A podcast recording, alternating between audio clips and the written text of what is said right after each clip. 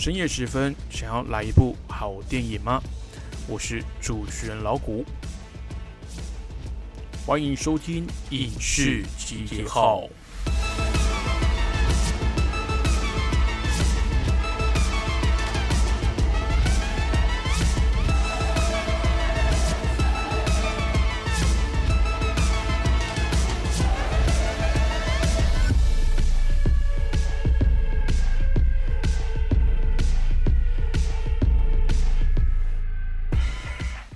各位听众朋友，欢迎继续收听《光华之声》。您现在收听的节目是《影视集结号》，我是主持人老谷。那上个礼拜呢，最大的这个影视圈的新闻啊，莫过于这个查克·史奈德导演他的剪辑版的《正义联盟》终于在这个 HBO Max 还有在这个呃亚洲地区呢是 HBO Go 来上架哦。那我个人是已经非已经看完了，它长达四个小时哦。那待会在节目的呃后半段呢，我也会跟大家分享我自己的看法。那呃节目的前面呢，还是先跟大家报告一下这个礼拜影视圈发生的大小事哦。那因为老谷对这个正义联盟可以说是又爱又恨，那原因后面的篇幅可能要留长一点，所以我们废话不多说，马上来报告这个礼拜影视圈发生的大小事喽。首先啊，第一则新闻是第九十三届的奥斯卡奖入围名单正式公布。那在下个月的四月二十六号呢，将会采取高规格的防疫措施来办理实体的典礼哦。所以还是会有典礼，还是会有这个众多的巨星出席。那也会在这个呃实体的这个颁奖典礼来做这个颁奖的仪程。那这个一年一度的奥斯卡盛会，呃，奥斯卡金像奖啊。在这个礼拜公布入围名单，那这个由大卫芬奇所执导的电影《曼克》呢，入围了包括最佳影片在内的十项大奖，成为本届最大入围赢家。那这个饰演黑豹的已故演员查德威·鲍斯曼呢，也因为这个蓝调天后入围了影帝之列。那主办单位美国影业学院也宣布啊，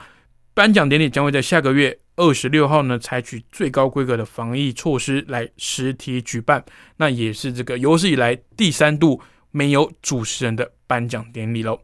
那这个感觉没有主持人的颁奖典礼已经变成这个奥斯卡奖的常态了，就感觉好像也没关系，有没有主持人也没关系。那当然之前是因为政治的因素嘛，那今年顺理成章的哦，理直气壮的是因为这个防疫的关系，所以不要有有主持人好像也蛮合理的。哦，所以，呃，当然，可能前面的一些呃，这个红毯啊，可能到时候也会做取消，哪怕有红毯，可能也是跟这个呃记者啊，还有这些所谓的呃外面的围观的所谓的吃瓜群众，我们的看戏的这些这个群众，应该还是会有一点距离的哦。那奥斯卡奖呢，过去大概会在台湾的这个二月底啊，在二月中、二月底这个时间呢，我们我之前都是在二二八年假看这个这个实况播出哦，那。在这个开奖电影的前一周啊，老谷也会来做这个这个入围名单的这个介绍，电影的这个简介跟这个呃我的自己的个人猜测哦，可能哪一部电影会获得什么奖项？但是当然选项里面可能要大部分老谷都有看过，才有办法去做这个决断。因为如果呃选项里面的这个电影跟入围的作品，如果老谷都完全没看过的话，我也不好去做这个预测嘛。好，那再来。下一则新闻呢，是这个猛毒啊，果然跟老谷之前预测一样，再度延期哦。在环球影业宣布《玩命关头》第九集延期之后，强碰他档期的这个索尼的《猛毒二》呢，则在上个礼拜宣布延期到九月十七号上映。那如此一来呢，这个《猛毒》第二集呢，又会跟迪士尼的《尼罗河谋杀案》来撞期。那势必未来还会有一波档期的调整。那索尼的漫威蜘蛛人哦的漫漫威蜘蛛宇宙的这个猛毒呢，跟这个杰瑞德雷托所主演的莫比斯有互相的联动。那会不会未来这个猛毒二调整档期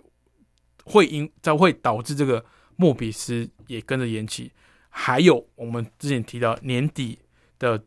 漫威跟索尼合作的《制作人》第三季会不会延期？这个就是要再观察。那之前在这个去年的年底啊，老古也说了，这个延期的呃档期其实不那么简单，因为其实每部电影它都有自己的档期。那怎样一演又演，一演再演哦？那我就不知道这个小小兵要演到什么时候啊？原本是二零二零年的电影，直接演到了二零二二年啊！这个这个制作时程呢，跟这个这个回收的这个时间的这个成本有点高哦，所以这个延期啊，一定也是经过深思熟虑。毕竟，如果你宣布说，哎，什么时候上映，他是不是要发个海报啊，发个什么广告啊，就发个什么社群贴文去更新他的讯息？如果你的观众搞不清楚什么时候电影上映的话，那个是个非常大的麻烦了。那在这个行销上呢，也等于是把这个水 啊，把钱丢到这个水里哦，就是一去不复返。那那也非常的麻烦。那这个电影的成本制作越越高的状况下，为什么很多人会选择直接啊，我直接上这个串流？就是因为这样子，我上戏院搞不好还不见得会有一定的票房收入，因为毕竟现在疫情呢，大家知道很多西方国家。疫情未歇啊，还是非常的紧张，还是非常的呃，可能会有这个疫情随时会再再度爆发的这个疑虑，所以大家还是要再次呼吁大家，就是出门呢，记得这个口罩一定要戴上，要勤洗手，要保护好自己，也要保护好其他人哦。因为其实台湾算是非常幸运的，在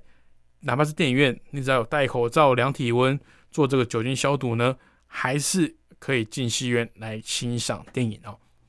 好，那下一部啊，下一则新闻呢，老古非常的期待，但是又怕受伤害哦。就是《恶灵古堡》这个重启的电影系列，它的副标题呢，确定为《恶灵古堡：冒号》啊，副标题嘛哈。欢迎来到拉昆市。那其实，在去年十二月底就正式杀青了这个《恶灵古堡》重启电影啊。上个礼拜呢，由导演强尼斯·罗伯兹在访谈中宣布，电影的正式片名为《恶灵古堡》，欢迎来到拉昆市。那这也就表示，这次的剧情呢，将会融合原著游戏的第一代古宅的剧情，以及第二代拉昆市警局的故事。同时，也强调这将会是与保罗·安德森的导演版本完全不同的重新开始。那其看到最后一句，我相信非常多。电玩迷，但是又有看过电影本的这个《恶灵古堡》的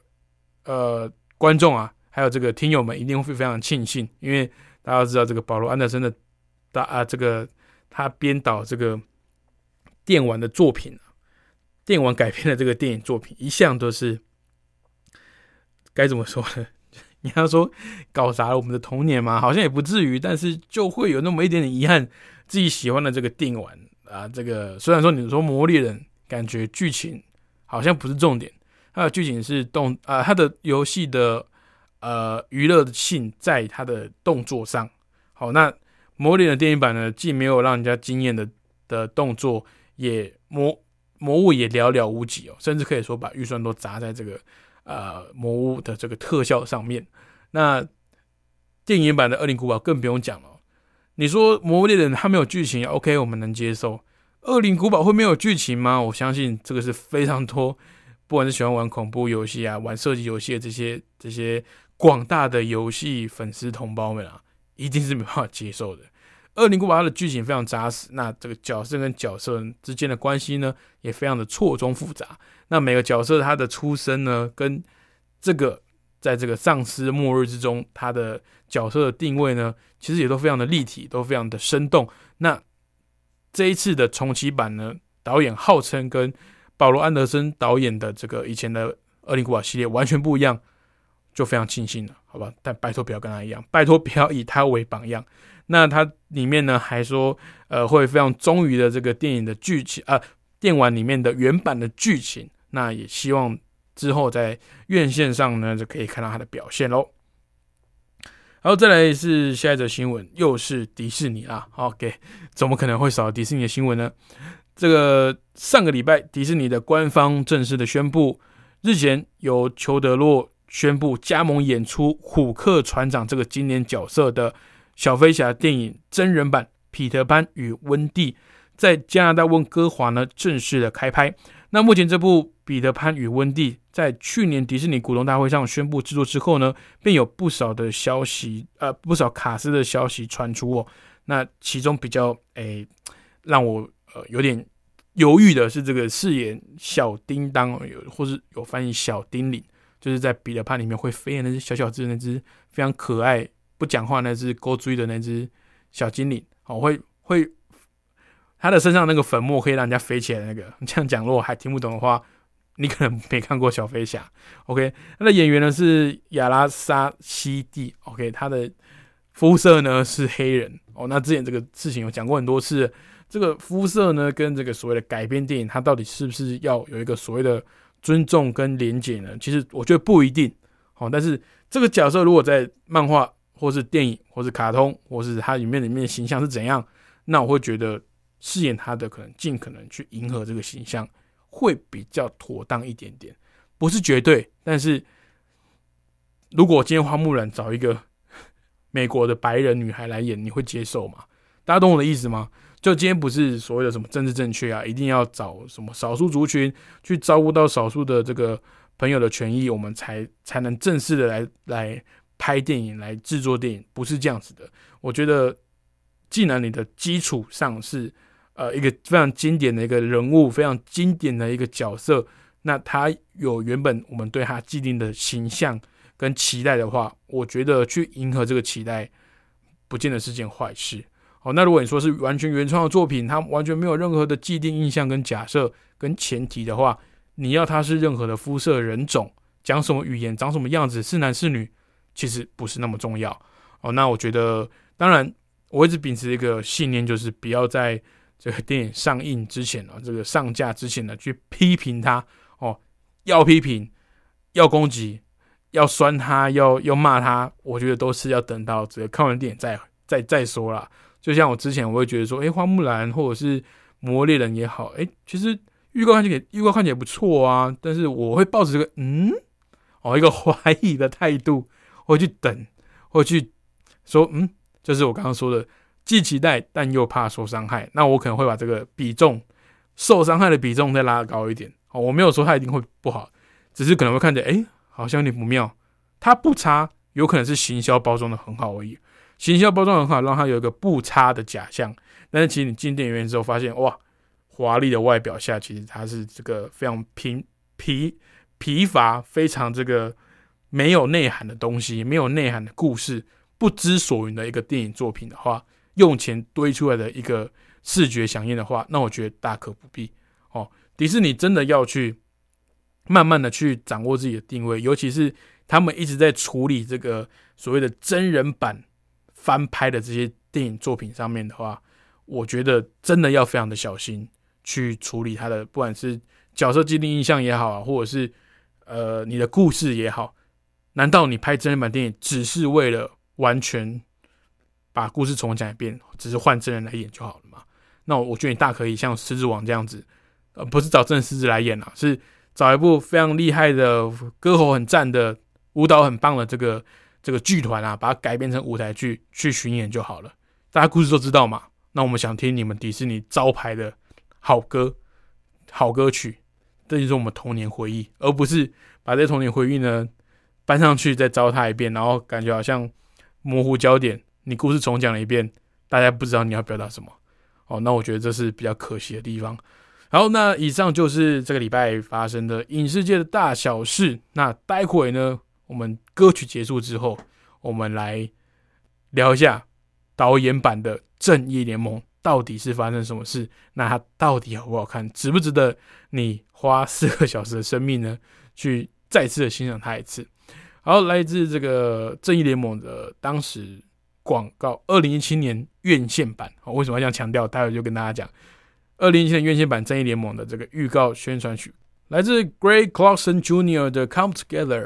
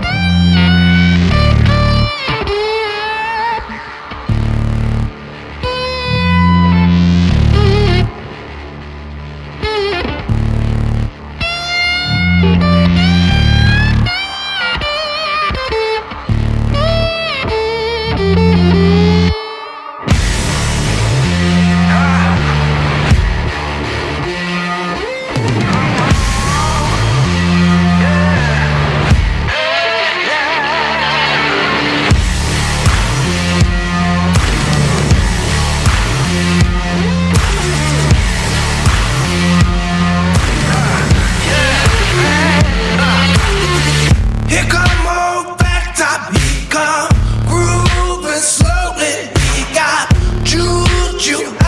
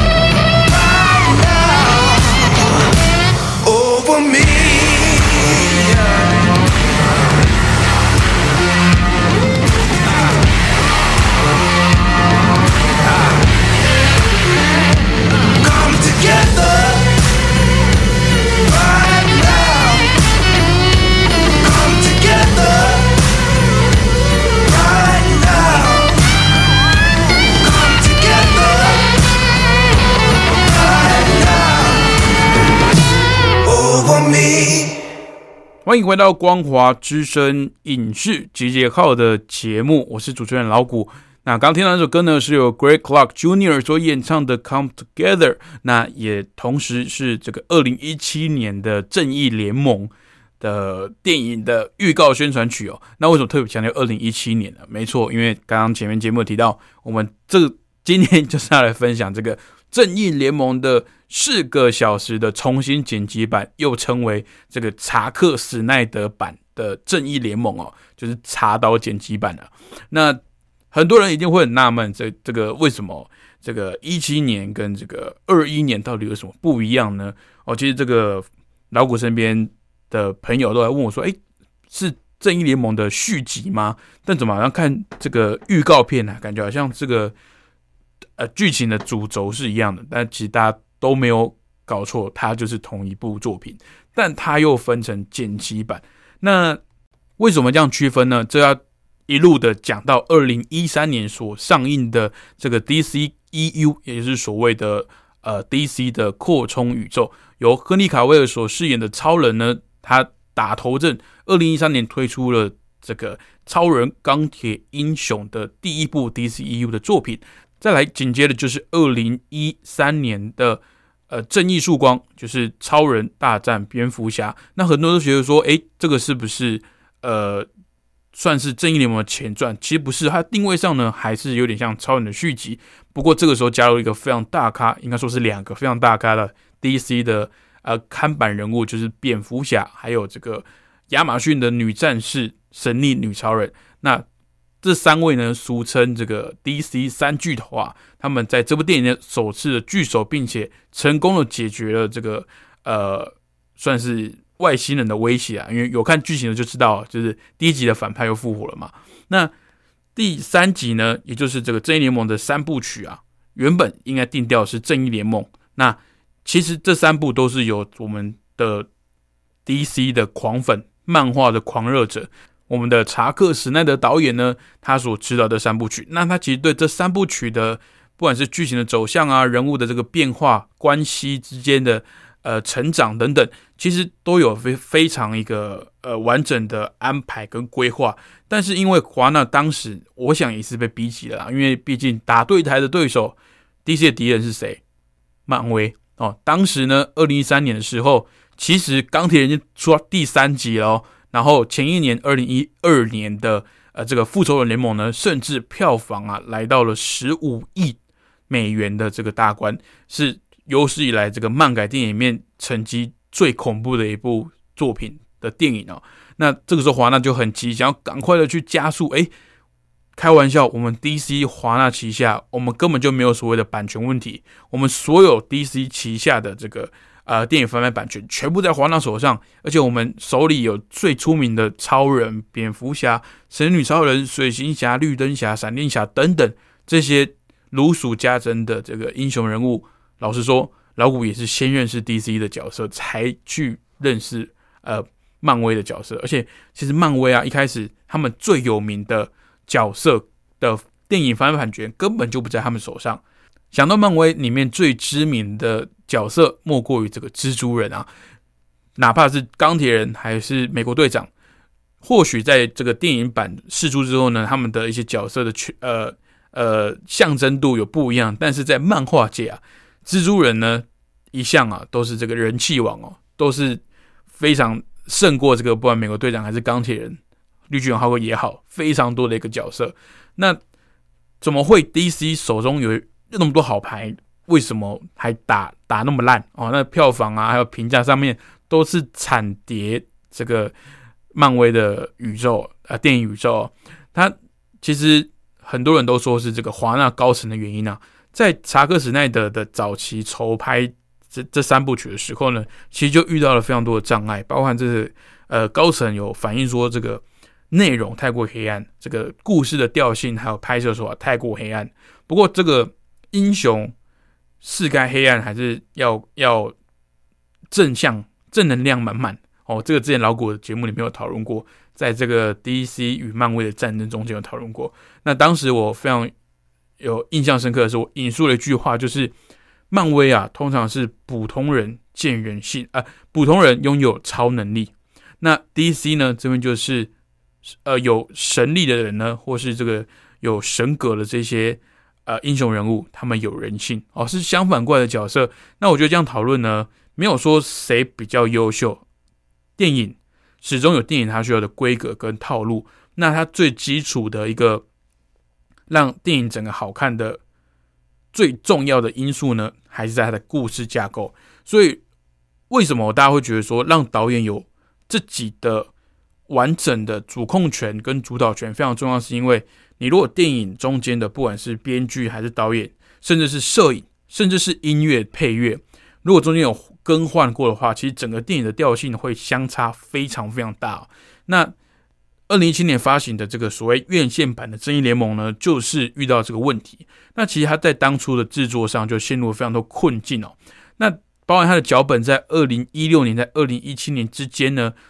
都做了非常多次的修改。那二零一七年五月啊，这个查克·史奈德导演呢，他的女儿甚至呃因为一些私人的因素，所以自杀了。那导致这个查导啊，在这个后置的期间就先辞辞掉了这个导演的角色，所以让他回家去处理他的家务事。那华纳高层呢，也请来了这个漫威的《复仇者联盟》第一集跟第二集的导演这个乔斯·威登来接手完成了。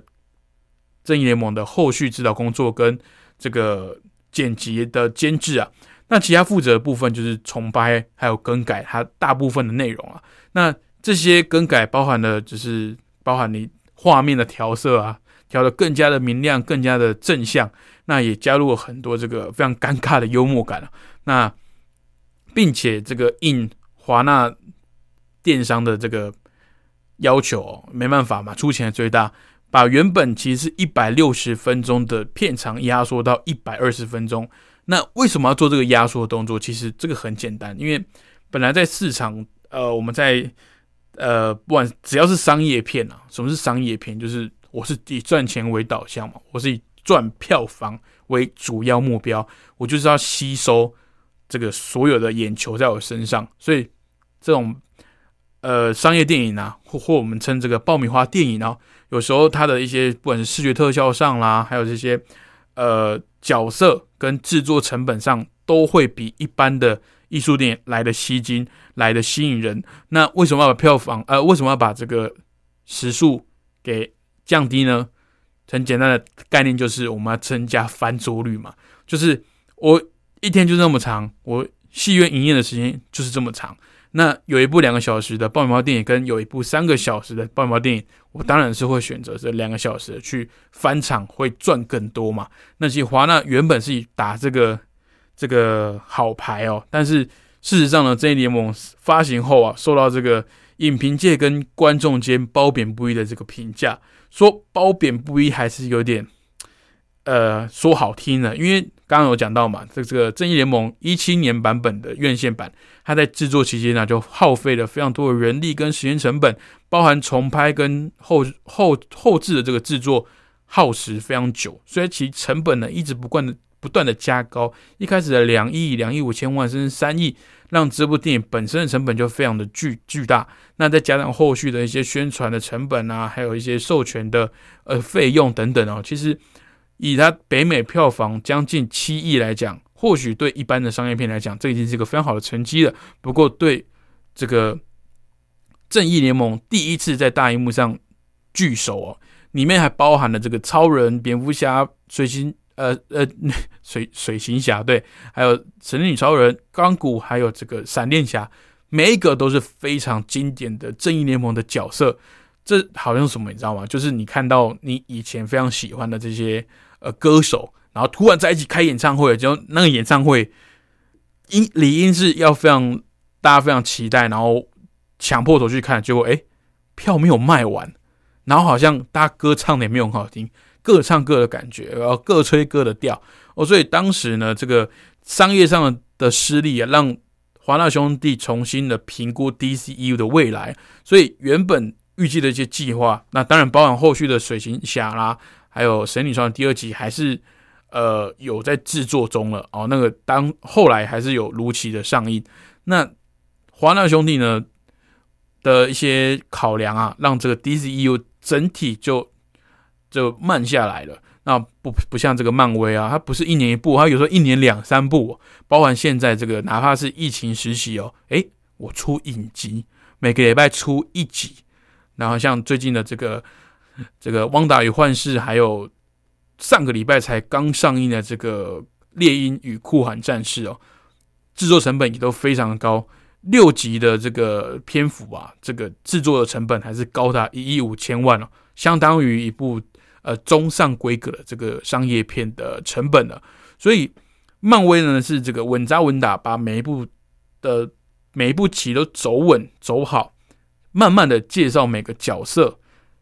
钢铁人，然后索尔、美国队长、这个绿巨人等等，然后再让他们在复仇者联盟里面在一起碰头。可是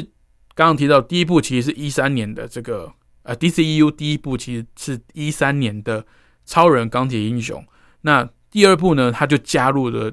蝙蝠侠跟这个神力女超人跟超人互动的故事，那第三部呢就直接是正义联盟。要面对一个大事件，那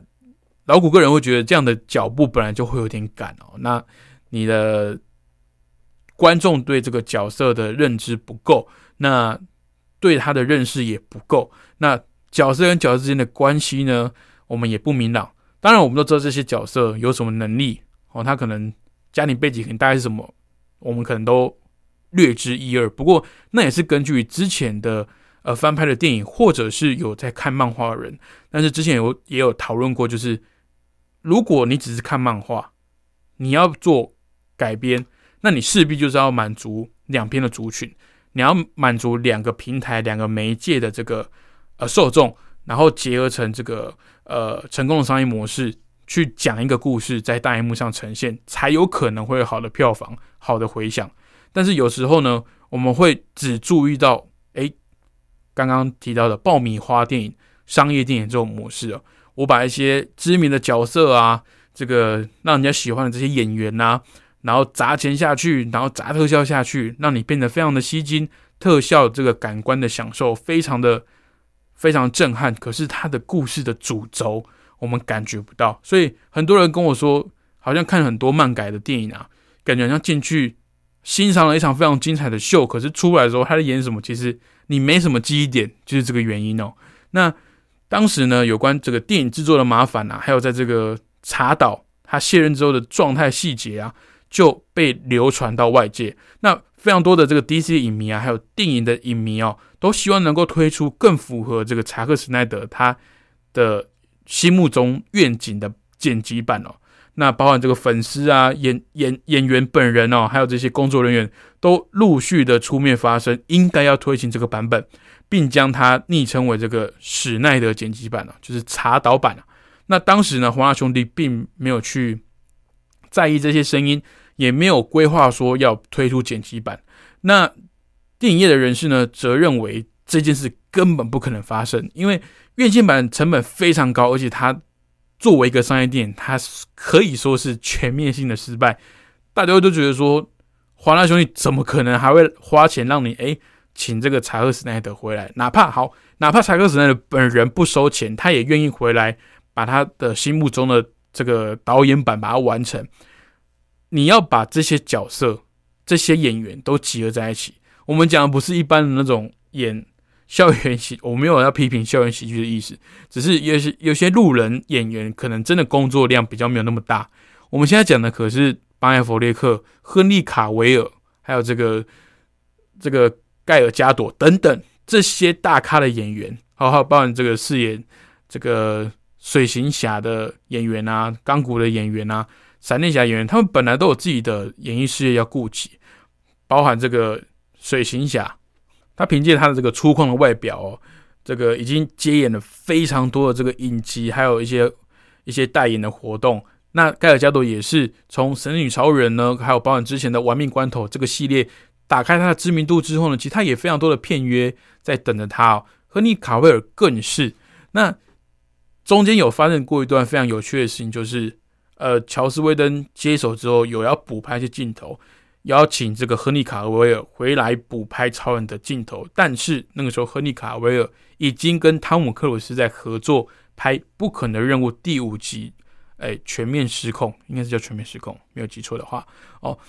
当时呢，就是他的造型呢是这个啊，有一个有一个算是有一个胡子的造型哦，在这个上嘴唇这边。那当时他跟环球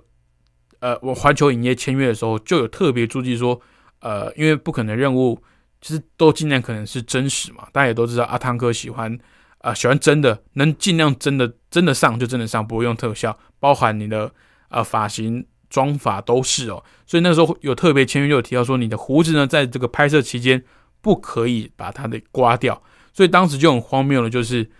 亨利卡会穿着这个超人的服装呢，可是却留着一个胡子在这个嘴巴上面哦。那呃，更好笑的是这个。特效人员啊，就呃斥资这个重金啊，用特效把他的这个胡子给修掉，那也导致这个呃亨利卡会饰演的这个超人，在院线版里面的表情表现非常的诡异，不会不会觉得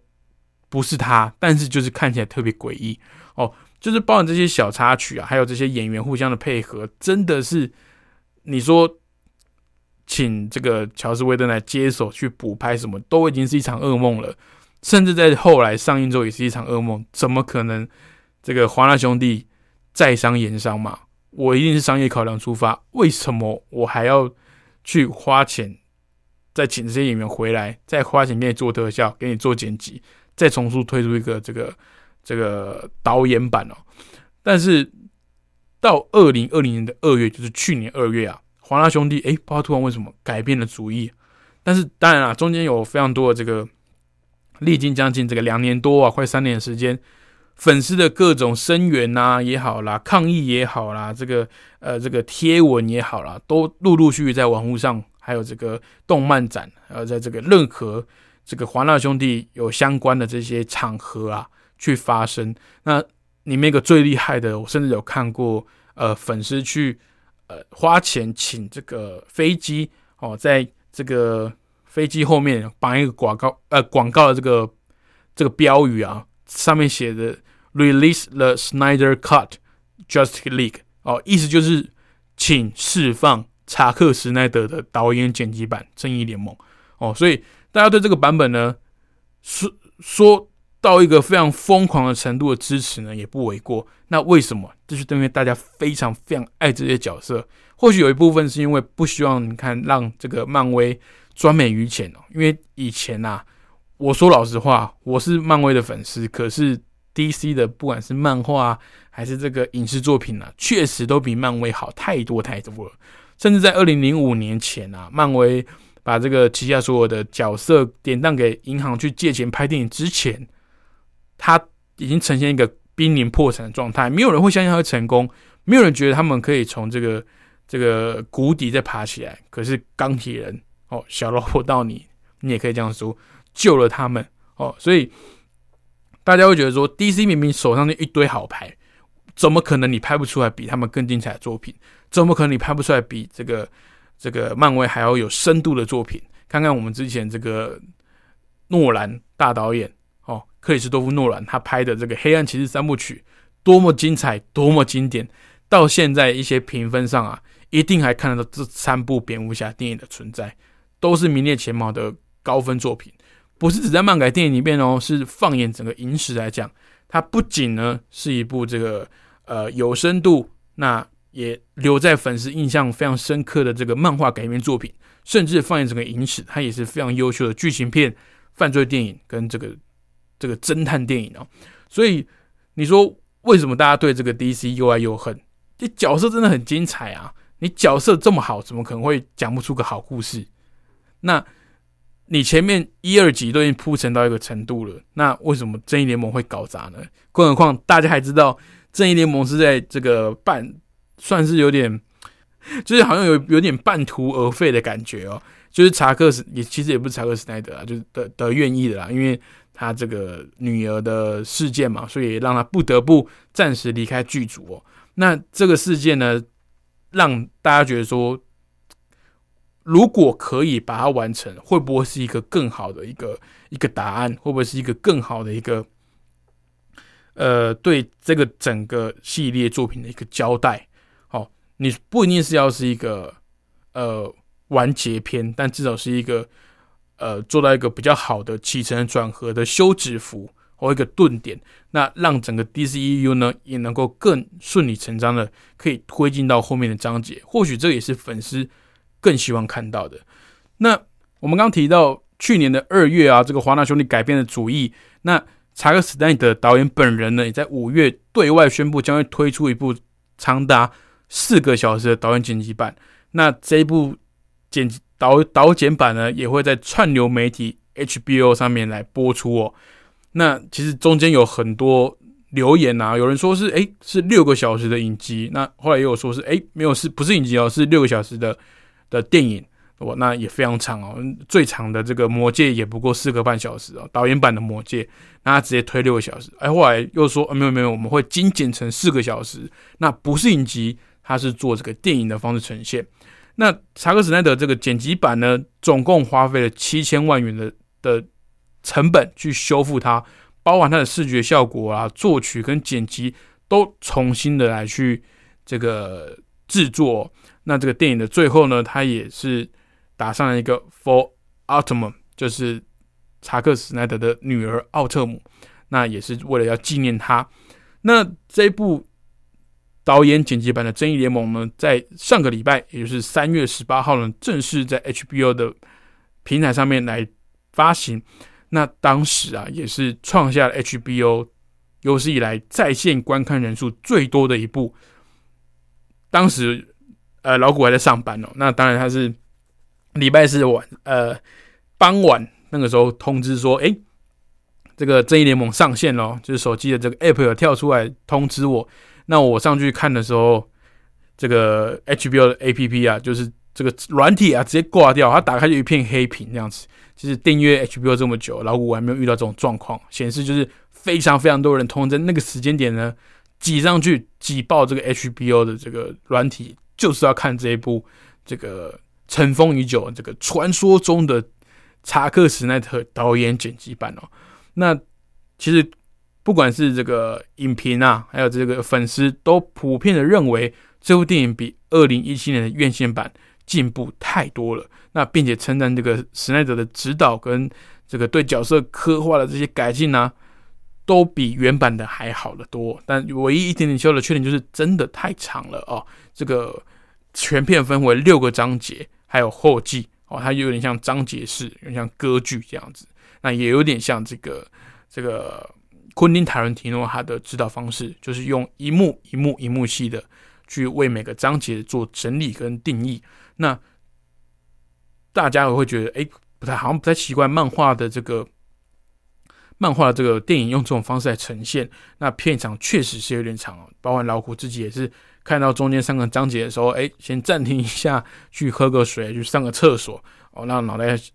休息一下，消化一下刚刚看到的东西，再回去把这个呃的电影给给给看完了。那除了这个过长的片长之外呢，还有人抱怨这个里面有一些片段啊，就是精彩的一些片段。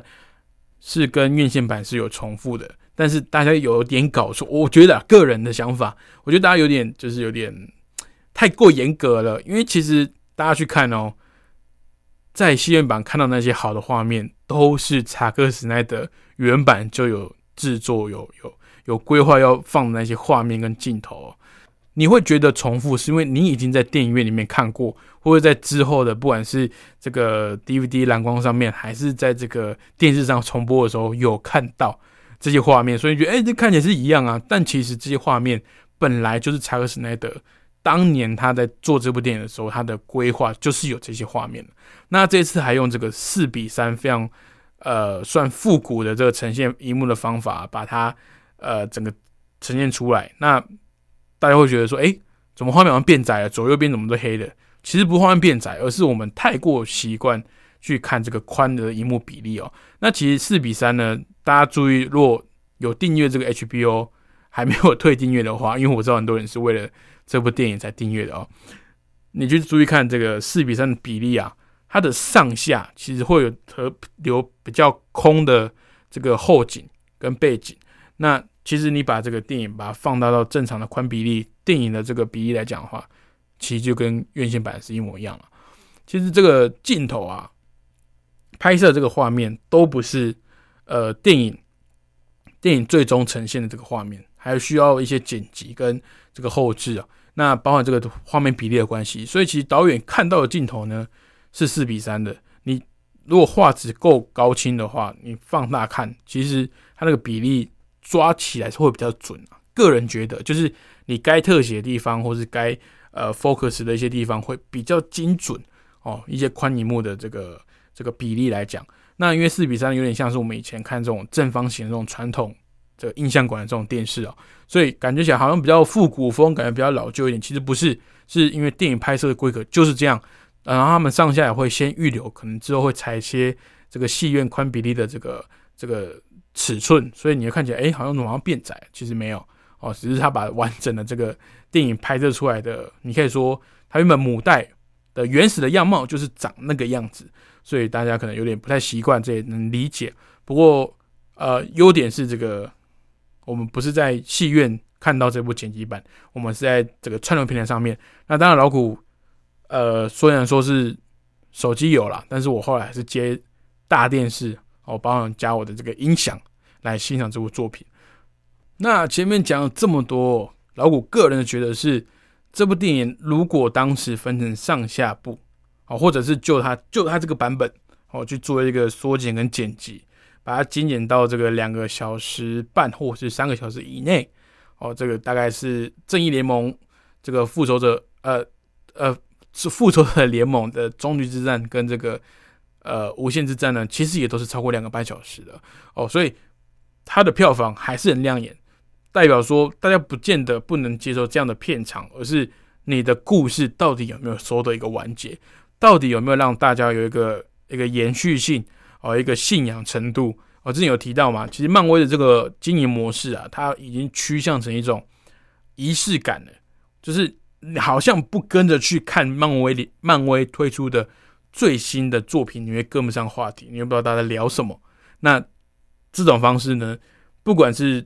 做商业模式、商业电影、爆米花电影，你既能获得喝彩掌声，你也能获得所谓的票房跟利益。那更何况，漫威他们是非常稳扎稳打的，把自己的故事呢，把自己的角色给经营好。当这些角色有所牺牲，或是呃有所挑受到有所面临到挑战的时候呢，我们会为他紧张，我们会为他担心。那我们也会愿意 拿出我们的钱去电影院看他的表现。所以，漫威跟 DC 一直都是这个打对台，但是之前也讲过很多次的这种竞争的模式。这种竞争的关系呢，并不差，因为它只会让好的作品留下来。那以现阶段来讲，今天我们二零二一年来讲，确实就是 DC 比较占下风嘛。如果你以目前 DCEU 的这个这个战机战国来看，那之前的那个诺兰版本的《黑暗骑士》三部曲不能这样算，因为它并没有被囊括在这个呃华纳的这个 DCEU 的计划里面。包含中间有拍一部小丑的个人外传，还有这个明年预计明年要上映的这个蝙蝠侠，但是他又不是请正义联盟的蝙蝠侠，他又请另外一个演员，我们非常熟知的这个暮光之城的这个爱德华哦来演这个蝙蝠侠的角色，所以现在还是看不懂 DC EU 的操作是怎样，感觉好像就是一直换导演啊、一直换导演，然后还一直换演员，所以大家对这个角色会没有所谓的信仰，没有所谓的忠诚度，没有所谓的延续性。那我自然不会关心他面临到的挑战，我自然就不会想去看他的故事发展，就不会想花钱去电影院欣赏他的表现。所以 DC 来讲，我不知道华纳高层目前的规划是怎样。上个礼拜他们有发一个声明说，这个虽然导演剪辑版的这个影评啊跟一些成果呢，他们都非常满意，也非常惊艳，也非常感谢查克·史奈德的这个贡献，但是哦，这个非常大的 but，非常大的但是，他们并没有要继续来延续查克·史奈德版本的这个 DCEU，也就是说，查克·史奈德在这一部四个小时里面的电影埋下的很多这个彩蛋啊，很多的铺梗啊，在之后呢，又可能会流于这形式，流于传说，只存在在粉丝还有这个查克·史奈德的心中哦。那当然，查克·史奈德当时就不把这个做后续的计划当成是一个未来的发展。他当时在开发《正义联盟》剪辑版的时候呢，就把这个当做是一个结尾了。那后面可能就留给粉丝自己去想象，自己去填空后面的剧情发展。不过最近他的访谈，他又又有松口说：“诶，未来其实要会发生什么事，其实我也不知道啊。”当然，他还有很多其他的电影邀约跟电影的计划，包含这个今年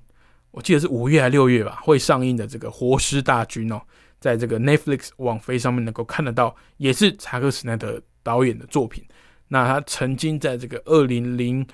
三年推出过这个非常惊悚的丧尸电影《活人生吃》哦，可以说是二十一世纪的这个丧尸电影的开端哦。当然，我们知道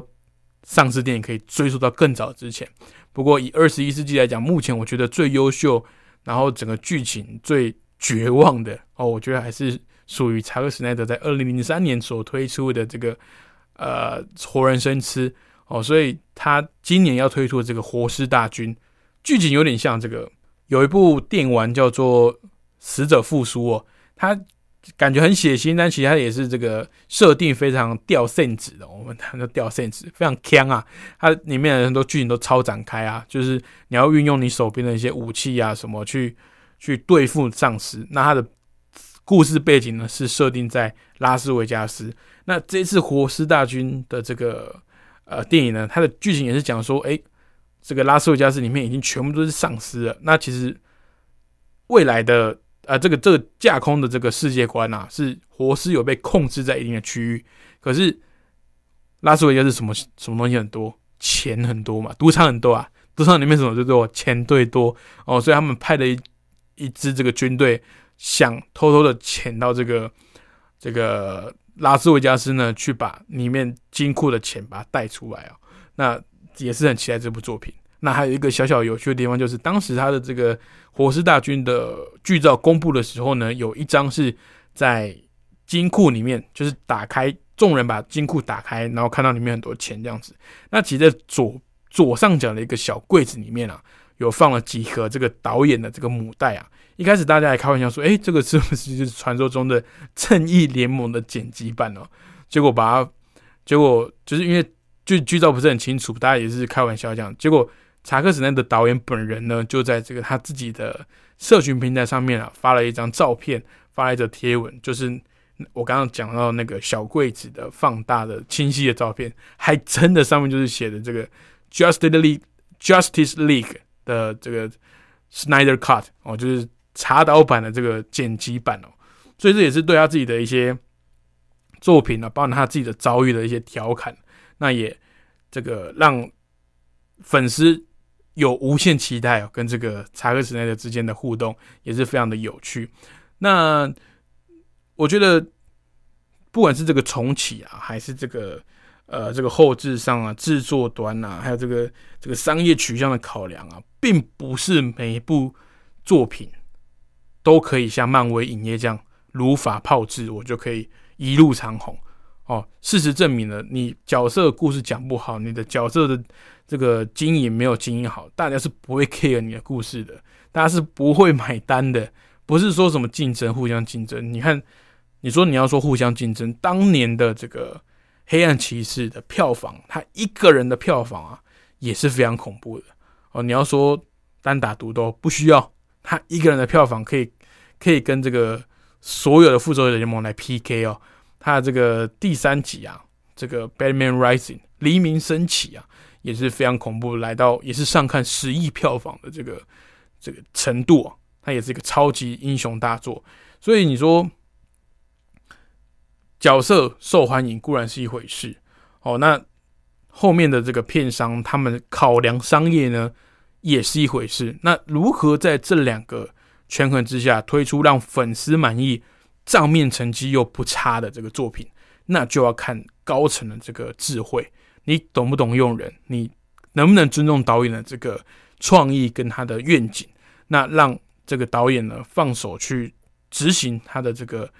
每部每部作品之间的关联性。我们之前也有聊到说，漫漫画的漫漫改电影为什么会吸引人？就是他的这种有点像章回小说式，诶，一部接一部，一个角色出现了，另一个角色又出现了，在另一个章节又有一个新的角色出现，那他们的。彼此的故事关系互相串在一起，就串到最后有一本，哎，他们集结起来一起去对付一个大坏蛋。其实故事很简单，很单纯，但中间你怎么去安插一些让呃观众会在意、让观众会去在乎的这个这个情节呢？就是要看这个这个导演的功夫，还有这个编剧的这个创意啊。那当然这些东西呢，所谓改编，那它都是基于一个。呃，漫画本身的呃故事架构跟它的基本的角色调性去做延伸的，所以老话重谈，你要改编，不管是电玩、漫画、小说等等，你要把它翻拍成这个影集来讲，那你呃影电影来讲啊，翻拍影集、翻拍电影都一样，不同的平台的媒介转换呢，你本来就要顾到原本的受众，你要了解他这个。角色，比如说蝙蝠侠，比如说超人，他为什么在本来的平台，比如说漫画，比如说电玩，他会红，他会吸引人？你要去了解他的原因。那你要怎么在大荧幕上呈现，同时让他在漫画里面红的原因让人家折服？你可以在大荧幕上也呈现出来，又能够去满满足那些我可能没看漫画，我可能没没有玩电玩，可是我会被这个角色吸引，因为你把这个角色拍的。太真实了！你把这个角色拍得非常的立体，非常的饱满，让它呈现在大幕大荧幕上，让大家觉得说：“哎呦，所谓的漫改电影，所谓的真人版漫画电影，它好像真的就是一个英雄存在在我们的真实生活中。”好，所以我对正义联盟的想法，真的，我不能说是这个呃恨铁不成钢啊，因为毕竟我也只是呃这个一一介影迷。哦，一届这个漫画粉丝，所以他不管出多少，我就会说哇，真香！我会真赶快跟上，赶快去看。但是好不好，我觉得自在人心呐。那呃，商业模式要经营的好，必须要像我刚刚说的，你要一步一步慢来，慢慢的去经营，慢慢的去培养。那我相信粉丝呢，始终会支持你。但是会不会买账去电影院看，那就要端看华纳高层还有这个。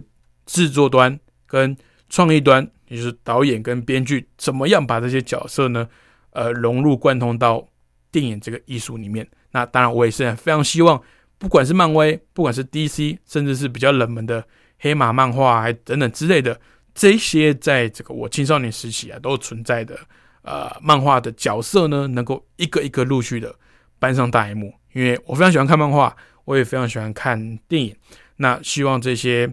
呃，华纳高层，而且这些影呃片商的高层啊，这个出资方还有这个制作端跟这个创意端，真的要互相好好配合。希望以后能够看到越来越多优质的作品。好了，那时间也差不多，今天的影视集结号我们聊到这边。最后呢，再带一首歌曲，是这个呃，查克·斯奈德他的已经过世的导呃女儿啊，奥特曼奥特姆，他非常喜欢的歌曲，那也用在了《正义联盟》导演剪辑版第一版哦，他的这个呃预告片的歌曲里面。不要忘记台湾时间每个礼拜天的凌晨四点，还有晚上的十点。老谷的影视集结号准时在空中跟您分享电影聊聊电影喽影视集结号我们下周同一时间空中再会喽拜拜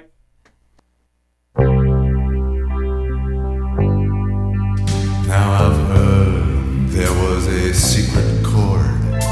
that david played and it pleased the lord but you don't really care for music do you